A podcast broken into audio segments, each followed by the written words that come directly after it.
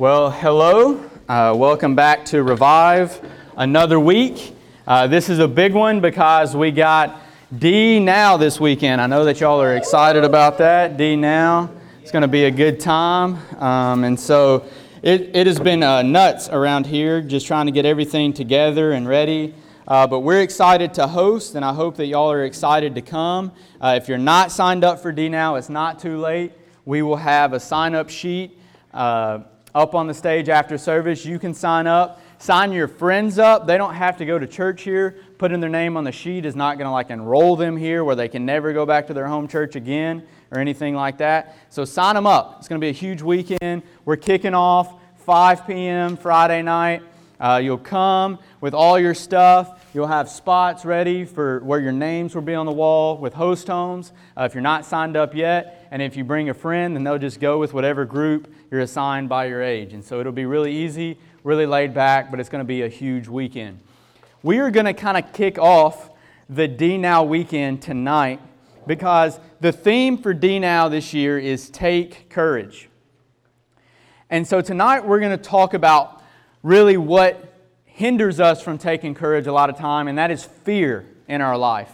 And we're going to look at the idea of when fear controls. And so, the opening question I want you to think of, and I want a little bit of feedback, is what are you afraid of? What are you afraid of? Spiders. Spiders, snakes, clowns, heights, squirrels. Isabel, she can, she's pretty scary. Failure. What? Oh, you didn't say nothing? Your mom? Yeah, me too. What? Not going to heaven? So, yeah, a lot of different things, right? A lot of fears. Some fears are, are good to have because, like, there are some things, like fear sometimes is like a warning light uh, to keep us from doing dumb stuff. And so it, it puts inside of us hesitancy sometimes. But then, a lot of times, if we're honest, fear is irrational. Fear keeps us from doing the things God has called us to do. Uh, kind of thinking through my fears for a long time, like uh, I've always been not really afraid of heights, but afraid from falling from tall places. So, like, I can go up on ladders and roofs, and it's not that big of a deal. But then, like, if I get to a certain height where I'm like, I would definitely die if I fell from here. Like, I just, I, I want to make sure I'm secure. Don't really like stuff like that. Again, I'm not necessarily afraid of the dark, but I'm afraid of the things that kind of hide in the dark that you can't see. So I don't really love it. Like, I don't really love walking through the church building at night by myself with all the lights out. Like, that's not just something that I enjoy doing. And you're like, Ryan, you're a wimp. Try it sometime. It's no fun. Our church makes a lot of noises, and you'll punch at the air like a hundred times because you think you hear something when you walk around a corner. And so it's, it's no fun. But a lot of us, we have fears. We have things that hold us back. And so, what can we do if God's calling us into a different, maybe, stage of life? Maybe He's calling us to do something. What do we do when our fears start impacting and affecting what God's calling us to do?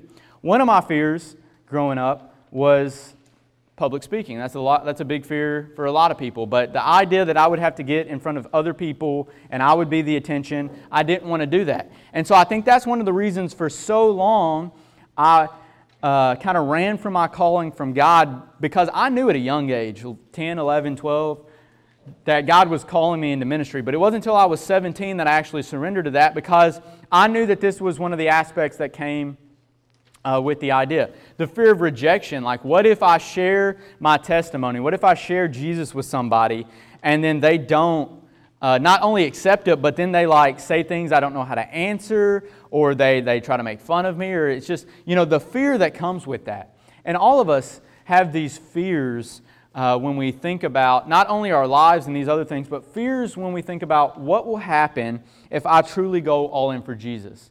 Will my friends still be my friend? Or like whenever I start standing up for Jesus, will they think, ah, they're just some Jesus freak? Ah, they're just a hypocrite because I know them. I know the things that they watch or listen to or say. I know the things that they've done. And now they're tr- trying to tell me that they want to live for Jesus and I should too. Who are they to tell me what to do? Like, I know that fear that's in your life because that's a fear that I've struggled with for so long. It's a fear that I wrestle with. And so, how can we not let fear control us? Tonight, we're going to be in the book of Jeremiah. We're going to look at a guy who was a prophet in a very rough time of uh, the nation of Judah's history. So, to kind of walk through, uh, Jeremiah is in the Old Testament. Jeremiah was a prophet. Prophets really had two, um, two roles.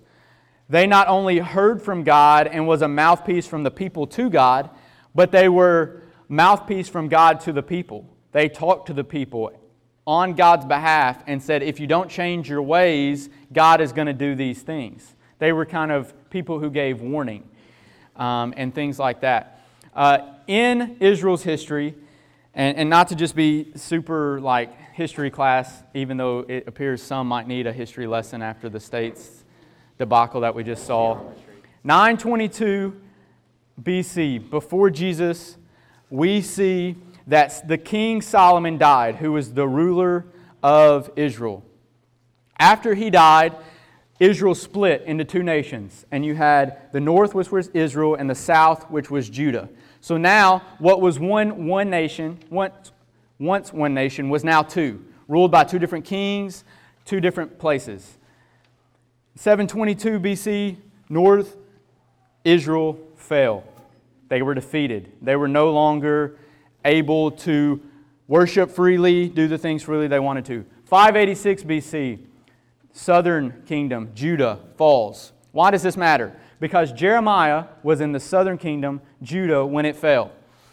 Most of the people, the, the temples were destroyed. So, how does God's mouthpiece go on behalf and tell people to worship if the place where they're supposed to worship is destroyed? Most of the people are sent off to Babylon. Jeremiah gets the choice do you want to stay where your home is in Judah? Or do you want to go with all the exiles, all the people who are now being taken because they've been defeated? Do you want to go to Babylon?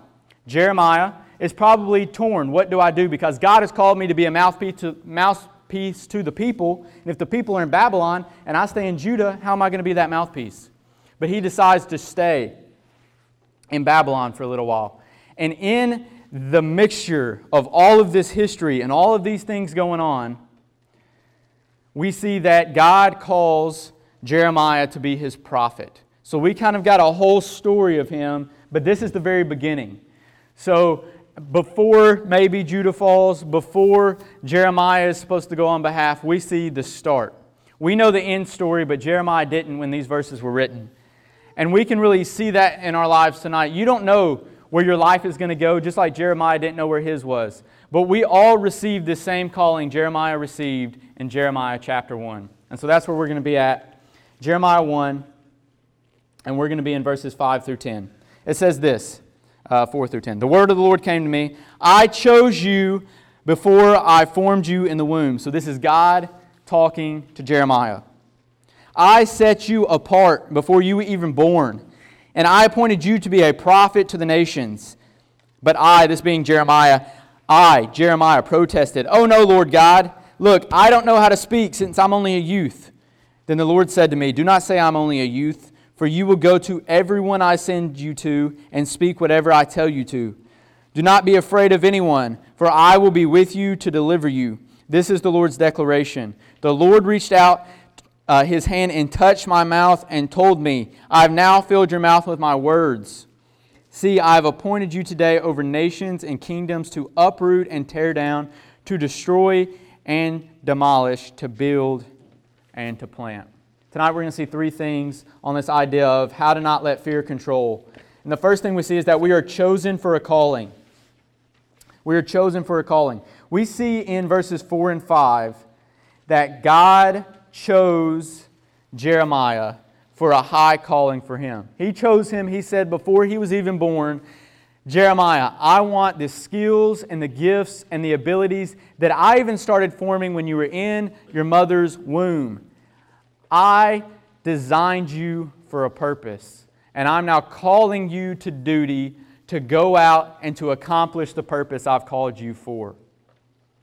You have been chosen for a calling. God did not make any mistakes when He made you. You might be different than the people around you, but that doesn't mean that God made a mistake when He created you. You might have a different home life than maybe other people sitting around here, but that doesn't mean God made a mistake at where He put you or who He put you with. God has chosen you for a calling so that out of your circumstances, out of your situations, in your own personality, with the skills He has given you, He has chosen and called you to make a difference for Him. God loves you and He knows you. Life is so tough sometimes that we think, man, God doesn't really understand or God doesn't know where I'm at. And the crazy thing is, not only does He know where you're at right now, but He knew you before you were even born. Before you were even born, He had a plan for your life. But here's the thing God allows you to choose whether you're going to follow that plan. God allows you to choose whether you're going to live in that calling. And what fear does a lot of times is it keeps us from living in the calling that God has chosen for us. Because really, if we're honest, God's plan is so much larger than our plan that it's scary. And so we first see that we're chosen for a calling. But the second thing we see is the can'ts of the calling. The can'ts of the calling. All right, so think about this. How many of us can relate to Jeremiah in this section whenever this happens? Jeremiah is called by God, and he is told, I know you. I've known you since before you were born, and this is what I want you to do. And the very first thing that Jeremiah says is, God, I can't, and he gives an excuse. that sounds like Ryan a lot of times, if I'm going to be honest. God tells me that I'm supposed to go and talk to somebody. Maybe I'm supposed to invite somebody to church. Maybe there's something He wants me to do. And before I pray about it, before I think about it, before I even consider it, I come up with every excuse of why I can't do it. Instead of just saying, God, all right, you said you've called me for this, you said you've designed me for this, you've told me this is what my life's purpose is, I'm more come up with why I can't do it than why I am being called to do it. Have you ever done that before? Have you ever given an excuse of why you can't do something? You know, the, the churchy thing that we say is, ah, let me pray about it first. What that really means is, I don't want to do it, but I'm going to wait a, a little while longer before I tell you no, and then try to blame it on God, if we're being honest. That's what we more do. If we pray about it, we don't really seek the answer. If we don't want to do it, we find the can'ts and the excuses of why we don't want to do it. And then we try to church it up with some kind of theology and say, well, God just hasn't called me to do that. I just don't feel like God is leading me to do that at this moment. When we're being honest, we just don't want to do it. We're scared to do it. We just don't want to do it, and so we don't. Just think Jeremiah wasn't raised up in the easiest of circumstances. He is being called to be a prophet in the middle of such a rough time of God's people's history, where not only was people divided in that you had the outside people trying to come in and cause friction, but not even from the outside they were divided, even from the inside they were divided. You had God's people broken up into two separate nations now. That's not how God intended it. And then there was division inside of all that. There was tough stuff. And in that, God called Jeremiah to preach his gospel. You and I, we try to bring those same excuses. God, you just don't realize how tough my school is, how tough my family is, how lost the, the people are in, uh, in my beta club or on my sports team or in the band. You just don't realize how difficult it is. God, I can't do it. I just can't. I can't be that leader you're calling me to be. I'm just a youth. I'll live for you when I have a family. I'll live for you after homework's done and after I got a career and after I can make some money, after I got more time. God, that's whenever I'll live for you. And we let fear drive us. We let fear be the, the driving force behind our life instead of faith. Do you believe that God doesn't do things by accident? God has a purpose behind things, right? And I believe that even in the small things, like we expect God to show out in huge, big ways sometimes, but I think that God speaks to us in even the smallest ways sometimes if we're willing to pay attention. So I've known for uh, several weeks that we're going to be talking about fear. I didn't know exactly what we were going to be talking about, but I've known for a while fear is what we were going to be talking about. And so I have a process of how I go about, and I'm not going to go into all that tonight, but how I formulate a message before I come here. But I, I, like to just think about a topic, and my mind is always running like 24 7. It's in the background. If you say something to me and I don't answer you, I didn't hear you because I was thinking about at least one other thing. It just happens. But my mind has been kind of running on this idea of fear, and it's like, what examples do I want to give? What application? And I was on Instagram this morning, and I'm scrolling, and I saw two posts within just two scrolls that spoke directly to fear and really do a great job of preaching the gospel to us. One was from a secular source, and one was from a Christian source. The first one was Will Smith. Who knows Will Smith in here? Fresh Prince, right? So let's see the first uh, post that's up here. All right. So there's a video that goes with this, but here, here's the original post. It says, Fear is not real. So I'm going to let you watch the video, and then I'm going to read his caption. So watch this video real quick. So the kid is terrified, right? He's holding onto this rope for dear life. He won't drop his feet at all. It's in like knee deep water. His sister or whatever walks down, pushes his legs down. He realizes he can stand up, and then he immediately stops crying and just kind of looks around. And this is the caption it says, Fear is not real, it is a product of our imaginations. The only place that fear can exist is in our thoughts about the future, causing us to suffer things that do not or that are not at the present and may not even ever exist. That is near insanity. Now, don't get me wrong, danger is very real. Danger is very real, but fear is a choice. And that's quoted from Ranger General Cypher Raige, which is pretty crazy, right? That Will Smith, secular, he's going to tell you that fear is not real, and then it literally ends with, but fear is a choice. Then I scroll after reading and watching this video this morning to this next post by Craig Groeschel. he says, Fear is a choice, and so is faith. And then his caption goes on to say, What you fear the most reveals where you trust God the least. Put your faith in God and watch as He starts to eliminate your fears. Now, that blew my mind this morning as I'm laying in bed scrolling through Instagram. These two, who, to my knowledge, don't have any interaction with each other,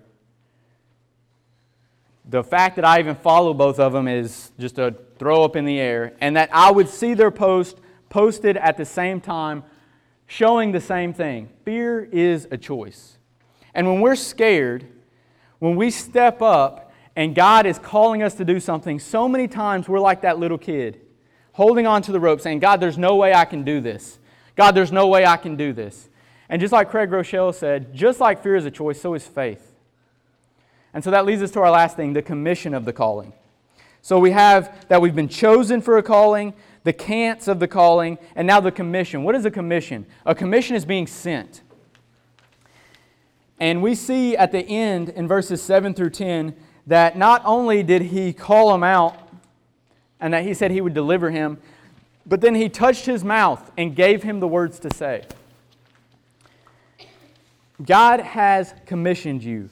There, there's a verse that we've talked about quite a bit, Matthew 28, that talks about go into all nations and make disciples, teaching them, baptizing them. And he says, Remember, I'll be with you always to the end of the age. Acts 1 8, he tells the apostles to go into Jerusalem, Judea, Samaria, and to the othermost parts of the earth after you receive the power from the Holy Spirit. Both of these commissionings, not only to them then, but to us now. All Christians are called to this same thing go. Just like Jeremiah was called as a youth to go and share the gospel you and I are called to go and share the gospel as well. But this is what a lot of us do. We're like this kid holding on to the rope. We have our legs up in the air, and God's saying, Go to your friends, go to your family, go to people that you don't know, but you're looking at, and you can see that they need hope and that they need love. But you let the excuses in your mind keep you from talking to them or engaging with them. You let your popularity and your pride keep you from speaking life into them.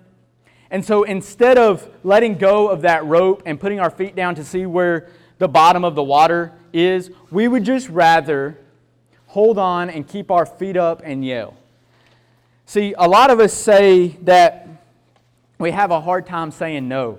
Like, Ryan, you don't understand like the peer pressure. It, it's hard for me to tell my friends no. It's hard for me to tell my family no. They don't have the same belief that I have. And so I just, it's really hard for me to tell them no. But a lot, while we say it's hard to tell everybody in our lives no, we do a very good job of telling God no a lot of times. And what we need to do tonight is allow the Holy Spirit to start pushing our legs down and start feeling where the bottom's at. We need to see that it's, our fear maybe not as deep as we think it is. We think that God is calling us to do some kind of grand thing, and if we ever take that leap of faith that our feet will never hit the ground and our head will go under and we'll drown and we'll, we just won't survive, we won't be able to come up for air. But I have pretty good feeling that if we just trusted in God, and said, You know what, God, if you're telling me that the bottom is there, if you're telling me that you'll deliver me if I trust in you, then I'm, I'm going to let go of that rope. I'm going to let go and not let fear control me anymore. And, and I'm going to I'm going to see what you have in store for me. Because I'll just tell you this in the moments of my life where I've trusted God, He has far exceeded my expectations every single time. And to be honest, I really hope that God never shows me what could, ha- could have more happened with my life, but didn't because I was too afraid to trust Him. All of us are held back by fear. All of us keep fear from allowing us to stand up and to stand firm and to do the things that God is calling us to do. Maybe that's take that, that leap of faith. You know, we've been doing the power of one on Sunday mornings, and maybe God has laid somebody on your heart man, what better way? Maybe you're like, I don't know how to talk to them about Jesus. What better way to connect somebody to the gospel than to just say, look, hey, we got this thing at my church this weekend. You might not care nothing about it, but hey, afterwards, like we get free food and you get to go back to this house and we're just going to hang out. You'll be at the same house I'm at. Like, how easy is that to do? Like, it, it's super easy. And like, if money is an issue, like, I don't even I don't even worry about that. Like, if they can pay, great. But if they want to come and they can't, we'll get that figured out later. What I want is your friends and you to sit under the teaching that we're going to hear this weekend and for your life to be changed. That's what I really want. I want fear to stop holding us back from what God is calling our youth group to do. Because I know this Satan has been attacking our youth group, Satan has been attacking me, Satan has been attacking you so much. And what does that mean? That means that God is ready to blow the roof off of this place through you if you would just allow, if I would just allow my feet to touch the ground and stop fearing what He has in store for us. So, my, my challenge tonight is this What are you allowing to control your life? Are you allowing fear or are you allowing faith? Because what, what did we see? Fear is a choice, but so is faith. So, tonight, my prayer and my hope is that when the invitation is about to start and we start singing, that you won't continue to say no to the faith part and you'll start saying no to the fear. You'll call the devil out for what he is, and that's a liar. And when he starts telling you those lies in your mind of why you can't or why you shouldn't, you remind him that you have been chosen, that you have been called, that you have been set apart to do a mighty work for God. And there's nothing He can say, and there's nothing that He can do to stop God from moving in your life if you allow Him. Tonight, will you let Him move? Will you let Him impact your life? And will you say, Ryan, I'm going to go ahead and start this D Now weekend, this revival weekend right now, and I'm going to step forward in faith?